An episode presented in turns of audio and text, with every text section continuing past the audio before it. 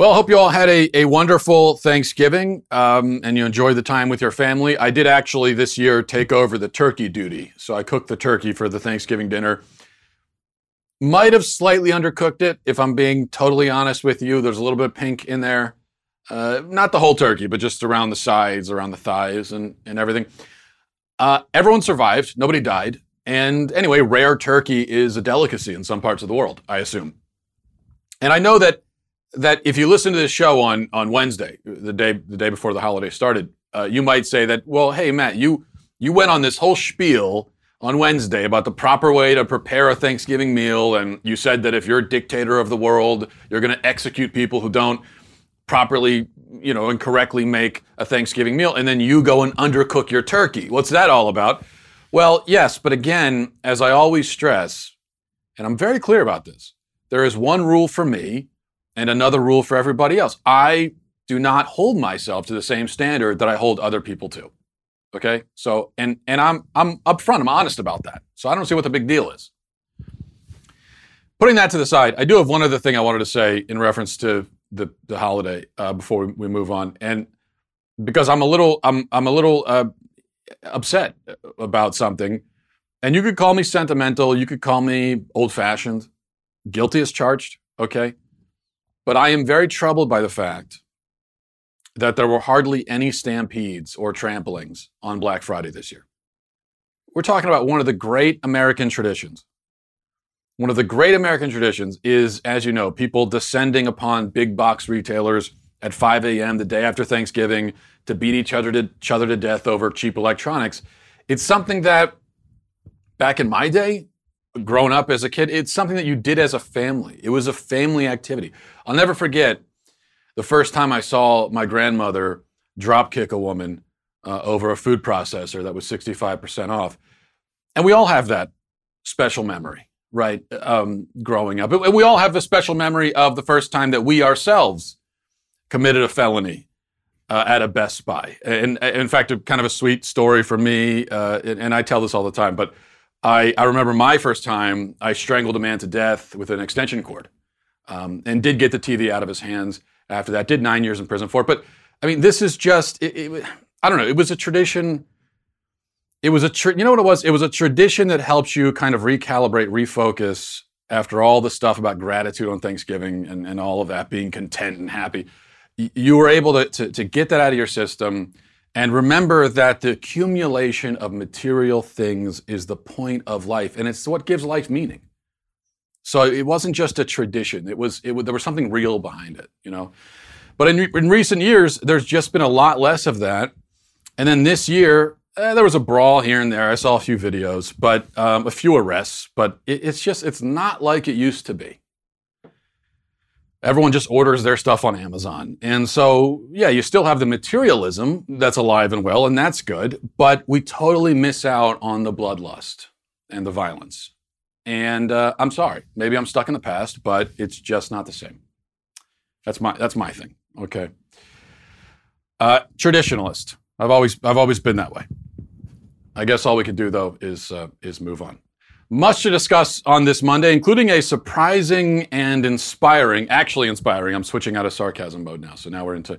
Um, there's a there's a actually inspiring moment in a college football game on Saturday. An inspiring moment that, of course, also uh, upset plenty of people on the left, as they tend to get upset about things, especially good things. So we'll talk about that. But first, a word from Ancestry DNA. It's really hard to overstate the importance of knowing where you come from, knowing your history. I think maybe in times past, people were more connected to their past. They knew more about it. It's just there was a more direct and explicit line between the where you are now and, and, and where your family was. But these days, the past can tend to feel well distant. And that's where Ancestry DNA comes in to connect you with your past and with your family. Ancestry DNA doesn't just tell you which countries you come from, but it also can pinpoint the specific regions within them, giving you insightful geographic detail about your history. You can trace the paths of your recent ancestors, uh, learn how and why your family moved from place to place around the world, from discovering origins in over 500 regions to the most uh, to the most connections to living relatives. No other DNA test delivers such a unique and interactive experience Only Ancestry DNA uses the world's largest family history database to give a deeper and more detailed family, uh, family story, DNA story. You can combine what you learn from your DNA with over 100 million family trees and billions of records, and that will give you even more insight into your history. So you could save big on Ancestry DNA with holiday special pricing, and you could spark meaningful conversations around the holiday dinner table. Give the gift that can unwrap their history Head to my URL at ancestry.com slash Matt to get your Ancestry DNA kit on sale today. That's ancestry.com slash Matt. Ancestry.com slash Matt. All right, the great Ohio State running back uh, J.K. Dobbins had another big game on Saturday against Michigan. And then uh, towards the end of the game, wasn't a very interesting game. It was, it was kind of a blowout. But the most interesting thing that happened was towards the end of the game, the announcer Gus Johnson surprised everybody with uh, an anecdote, the kind of anecdote you don't hear very often at football games. Um, an anecdote about Dobbins and his mother. Well, just take a listen to this. 211 yards rushing. What does this kid not do? He's churning the clock out in between the tackles, and then bam, lightning on the outside, the explosiveness to go down, and then up and over the top to put that ball over the goal line for a touchdown. What a day for J.K. Dobbins. Absolute dominant performance from Dobbins and this offensive line. J.K. Dobbins' mom, Maya, became pregnant when she was 18 years old. She went to the doctor because she was thinking about aborting the baby, but changed her mind. That baby turned out to be that young man, J.K. Dobbins, who she calls her miracle baby. Now, as you might expect, some people on the left were uh, watching this game and didn't like that that story was shared. And they expressed frustration on social media. And that's actually how I first heard about it, was people complaining about it. Uh, I watched part of the game as it aired, but I missed that moment originally when it when it was uh, when it happened. There was an accusation that Gus Johnson uh, was intruding on the privacy of Dobbins and his mother, sharing something that wasn't meant to be shared, wasn't his place to share. But I think we can be pretty sure that if Gus, Gus Johnson knows about this detail, it's because she shares it openly and isn't embarrassed about it. And why should she be? Why should she be embarrassed? No reason to be embarrassed. She chose life, and now her son has grown into a man that she's extremely proud of. And it's a wonderful story.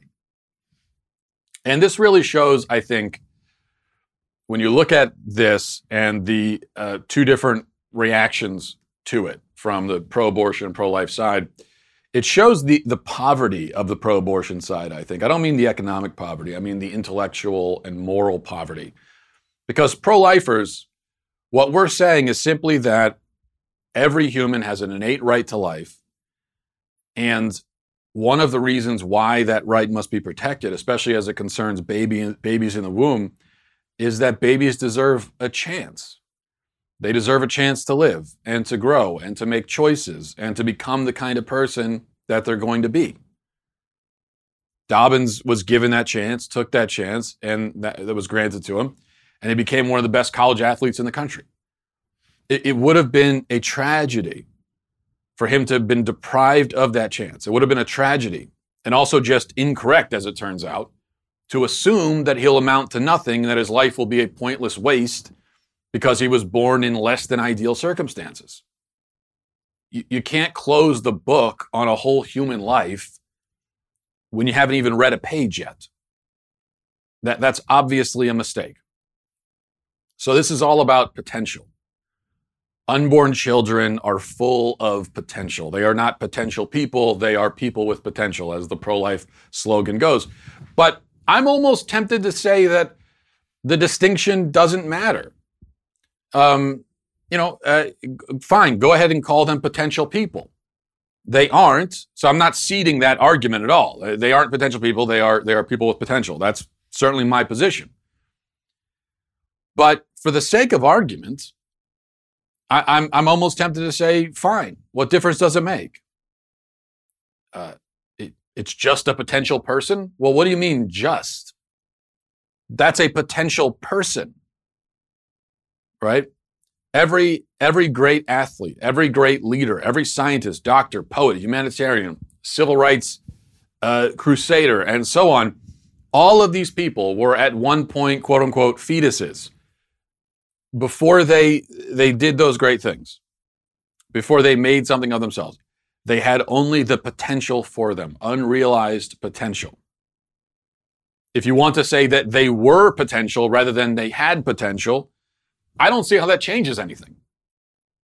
Now, the poverty of the pro abortion side is in saying that all of that potential doesn't mean anything, or it doesn't count, or it shouldn't be weighed. It amounts to nothing. Like we shouldn't even take it into consideration.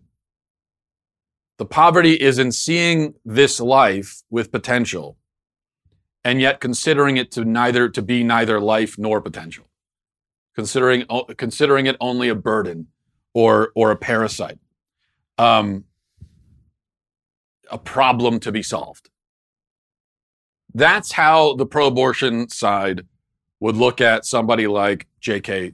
Dobbins. They would say that in the womb, he was a problem to be solved not a person, and certainly not a person with this incredible potential to do extraordinary things.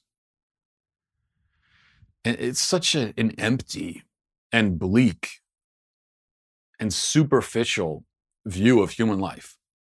So I'm glad that we have a guy like Dobbins um, around to, to demonstrate that. The the analogy that I've made before in a lot of the talks that I give on pro life issues. Maybe I've made this analogy on the show before. I don't know. Probably have. Um, it's not a it's not a perfect analogy by any stretch, but Uh, imagine for a moment. We talk about potential, right? Well, imagine for a moment that you had a winning lottery ticket for fifty million dollars, and you hadn't cashed it in yet. So you got the fifty million dollar lottery ticket you just watched the, the, the drawing on the news. You found out that you won. And so you know that this is going to be $50 million, but it's not yet. Right now, it is the potential for $50 million. Uh, but what if on the way to the lottery office to cash in that ticket, which again, it's just the potential for $50 million, it's not $50 million yet. What if on the way I were to run up and grab that ticket from you and destroy it? Let's say I ate it right in front of you for no reason because I'm insane. How would you react? Would you react as though you just lost a receipt paper, which is technically all it was? Or would you react as though you just lost $50 million?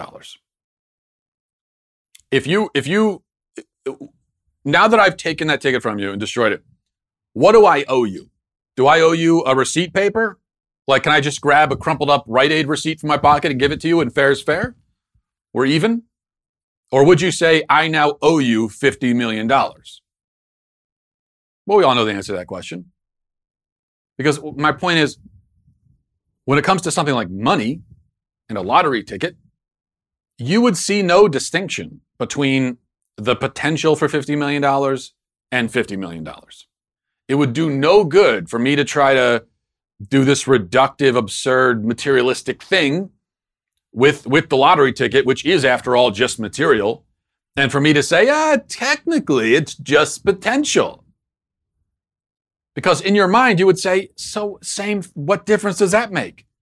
It's basically the same thing. And so if we can make that calculation when it comes to a lottery ticket, why can't we do it with a life, a human life? So my point is this this this argument about is it a potential person or or an actual person? Maybe what either way. I mean, even if you could, even if you could demonstrate, um, which you can't, because the unborn child is a human person. I emphasize that again for the tenth time.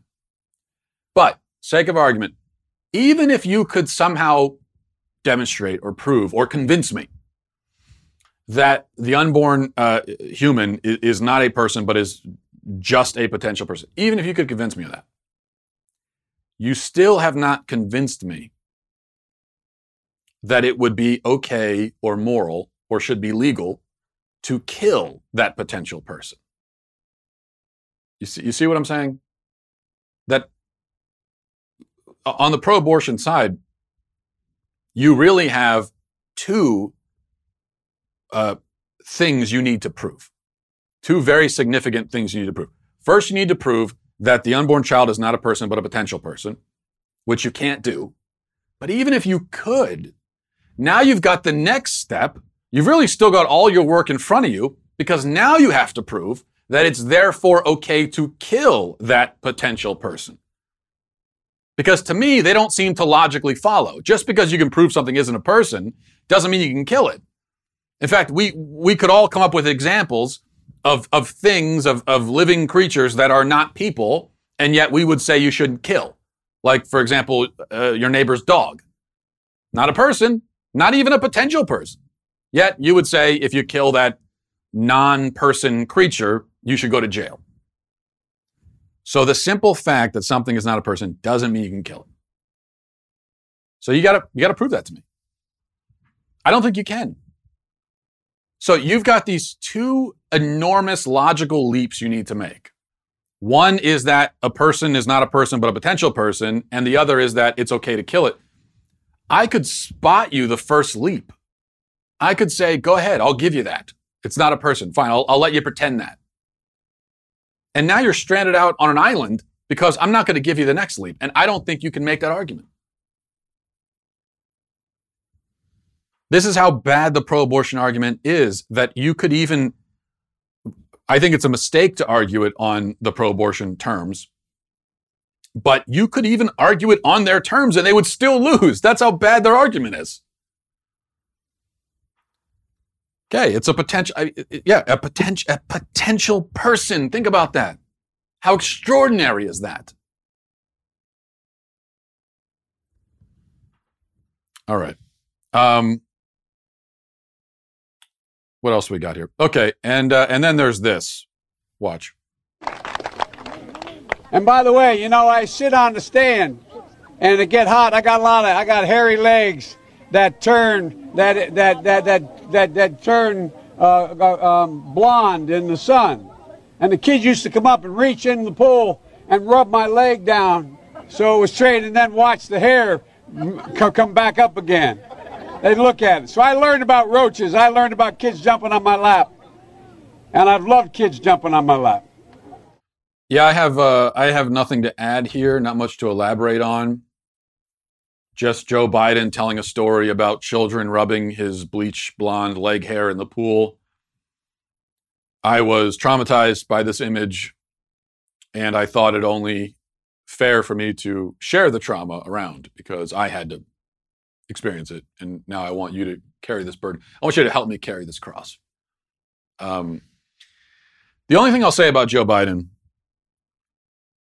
I know the general feeling now is that Biden is really coming undone mentally, and if he's the guy in the general, he'll he'll get trounced by Trump. That's the feeling among many Republicans, and I see the logic of it, and it maybe is even true.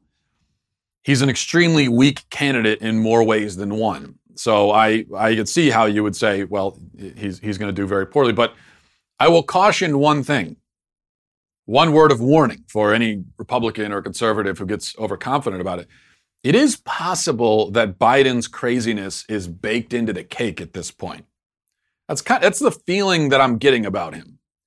And that, that's part of the reason why Trump is not harmed by a lot of the things that he does and says that would destroy any other politician or candidate. This is what's so frustrating for Democrats and has been for ever since he came on the scene that he appears to be he appears to be impervious um, because it doesn't. He can say whatever he wants, and it, it, things that he says and does that would just be huge, uh, be considered huge gaffes and, and, and politically ruinous for other candidates. It's not for him.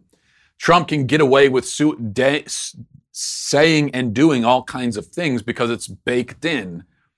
And we kind of know, well, that's, that's just Trump being Trump. That's what he does, and that's how he acts.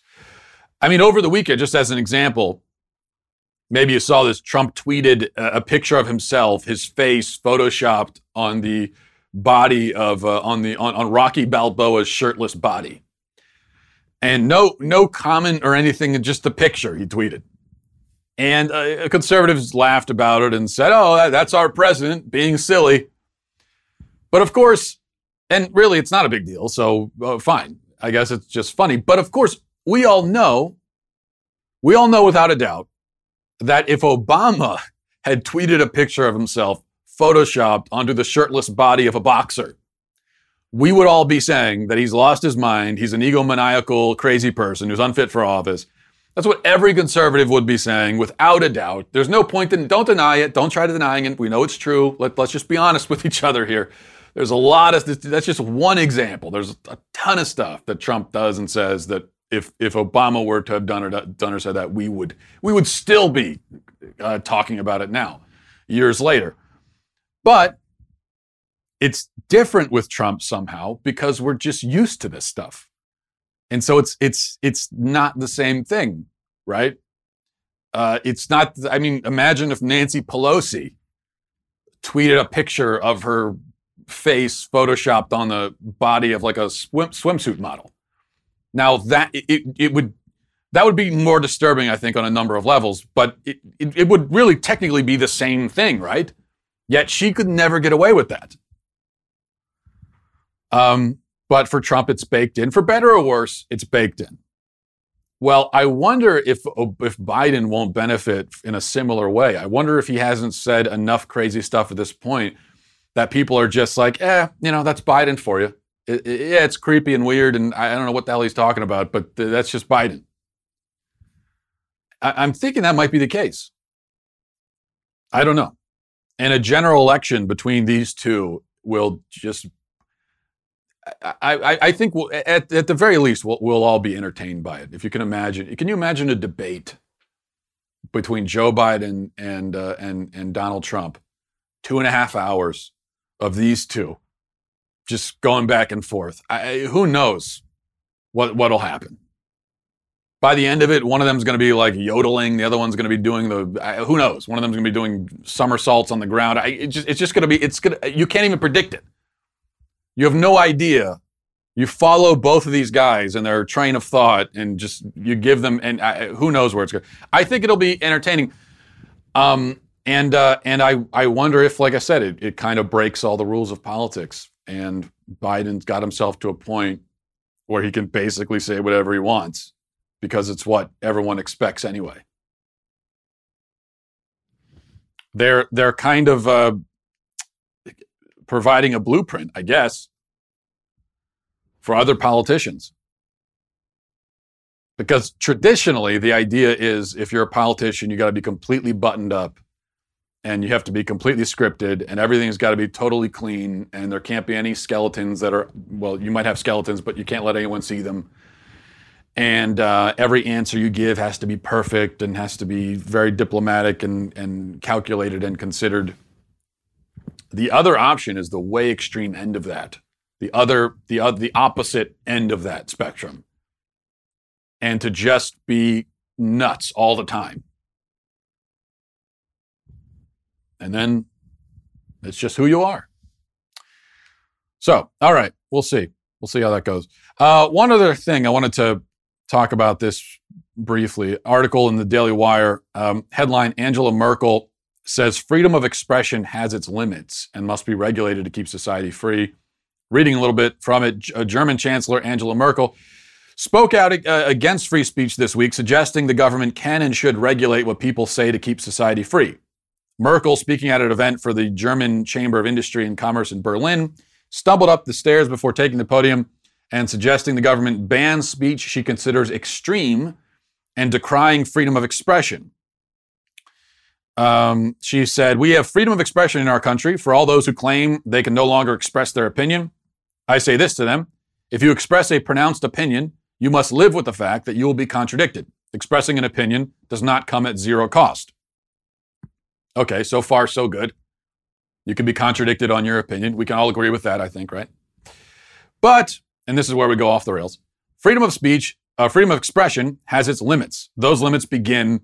Those limits begin where hatred is spread. They begin where the dignity of other people is violated. The House will and must oppose extreme spe- speech, otherwise, our society will no longer be the free society that it was. So then we descend very rapidly into uh, blatant Orwellian dystopian propaganda where uh, the way to have a free society is to restrict freedom. And that's what she's talking about here. And I think what we take from this, well, a couple of things. Number one, the idea that uh, another person's dignity can be violated because of something that's said to them or about them. Um, that's that's not how it works. Now, you could violate your own dignity by the things that you say and the way you conduct yourself. That's true. But my, my see, that's the thing. My dignity, what, what, what, what, whatever little bit of it I have, it's still intact, cannot be affected by anything you say to me or about me. You cannot do anything to my dignity. That's something that it can only go away if I willingly forfeit it, sacrifice it. Uh, other than that, you can't do anything to it. Now, you can, in a sense, violate my dignity, but but this is the irony. The way that the government can violate my dignity as a human being is to take away my freedoms and my liberty. Now, I will still, I will still have that dignity because it's inherent to me as a person, but you can, in a sense, violate it by not acknowledging the fact that I am meant to be free as a human being. I have an inherent right to that. But certainly there's nothing you could say, there's no opinion you could express where, where all of a sudden my dignity has been violated. And then she, she talks about hatred, and, and, this is the problem uh, with with we take this word hatred and the way that we use it these days just this blanket thing. Uh, and and it, really, really, the idea that even I mean, starting with the idea that hatred in and of itself is automatically terrible. I mean, doesn't it depend? You say, well, those limits, uh, the, you have limits on speech as soon as you start spreading hatred. Well, doesn't it at least matter what you're spreading hatred of? What if I'm spreading hatred of oppression? What if I'm spreading hatred of of uh, greed? What if it's hatred of, you know, of rape and murder? And it, is it okay to hate those things? Well, of course it is. But we can't acknowledge that because that gets in the way this, of this oversimplified dichotomy we have that hatred bad. Well, no, that's just not the case. There are things that we as human beings should absolutely hate. And that's a, if, if you want to put it this way, that's a hatred that should be spread. We should hate hateful things. We should hate bad things, evil things. But even if, uh, even if someone is expressing hatred, an inappropriate hatred, uh, an immoral hatred, you know, hatred of another person, of a group of people, well, that's not good. But why shouldn't they have the right to say that? And don't we all want to know? That's another one of the ironies of the people that want to restrict free speech because they're afraid of the so called hateful bigots that are going to use free speech to spread their bigotry. Well, uh, even leaving aside the issues of free speech and the First Amendment, which of course doesn't apply in Germany, but at least in this country it does. But even leaving that aside, you're kind of undercutting your own agenda in a way. Because if there are there are actual hateful bigots out there in, in the in the country in the world don't you want to know who they are? Isn't it better to know that? If that's who they are don't you want them? Because otherwise you're just sending them into hiding. They still exist. But now you don't know it this is what I always say about the issue of, of the rights of business owners. And I've always been very consistent that Christian business owners should have the right to run their businesses as they see fit. And if they don't want to be involved in, say, a gay wedding, they should have that right. And the response is always, well, if we give this right to business owners uh, with respect to gay marriages and, and, so on, then then what if you have a racist business owner that says he doesn't want to be involved in the in, a, in a, the wedding of a of a of a black couple or of a, of a mixed couple. Um, And the first response to that is that these are those are not analogous things. So it is possible to protect the right of a Christian Christian business owner to run his business according to his religious beliefs without also allowing businesses to discriminate based on race. It is possible to draw that line of distinction. And in fact, we had done that for many decades in this country. So it's a it's an invalid argument already. But my personal opinion is, yeah, let people let, let a business owner should have the right to refuse service to anyone for any reason. That's the way I look at it. They have that right. It's their business, it's their property, it's their good, their service. They can't be conscripted into service for someone. They should have the right. This is freedom of association. Uh, and also, if there is a business owner out there who is so racist, such a bigot, that he would he's willing to advertise that fact and put it out there and say, well, we're not going to serve this or that race let them do it, right? Don't you want to know if you, if you have a business owner like that in your community, um, and and you're going to that place and you're supporting this person, wouldn't you prefer if they just announce it and make that clear so you could stop supporting them? Wouldn't don't you want to know that? So a business owner comes out and says, "Oh, we're not going to serve black people." Let's say they're going to be out of business by tomorrow because the the market's not going to not going to support that. So they announce it. They're punished by the market Problem solved. Um, and you could say the same thing when it comes to free speech. Even aside, and we don't really need to get into this because the rights should speak for themselves, but even aside from that, if somebody wants to advertise their hate or bigotry or whatever, let them do it. And then we all know. And you could decide how or if you want to associate with that person. That's how freedom works it's a, it's a wonderful thing. So Friday was just insane. Uh, if you didn't catch it, we put together a Black Friday promotion where all of our plans over at dailywire.com were 50% off. And, and we learned something. And that is that you all really like coupons. And who doesn't? Because, because we all like coupons. More of you became subscribers on Friday in a single day than in any given month in the history of the Daily Wire. That's how successful this was. But then Saturday came along, and our customer support team, they were very busy. God bless them. A lot of you missed the, the, the deal on Friday and wanted it to, wanted it to still be honored. Uh, lots of current subscribers were confused about whether or not it worked on upgrades and, and all this kind of stuff. So we're bringing it back.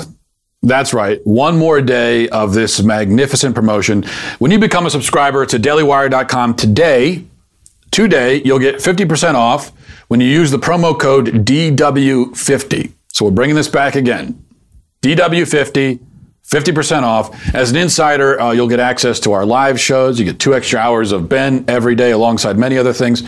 When you're an insider plus, you get all of that and the glorious leftist tears tumbler, which you can see behind me. With our uh, new tier of all access, you get to chat with me and the rest of the team here at the Daily Wire. We do these chats all the time. They're a lot of fun. And so you're missing out if you don't get a chance to do that. And to clarify for current subscribers, you can use this for upgrades as well. So what are you waiting for? Get over to dailywire.com, dailywire.com right now. Use promo code DW50 before time runs out. We're not running any of that Cyber Tuesday nonsense. Okay, so this is this is really it right now. You got to go right now. This is your last chance. That's DW50 dailywire.com.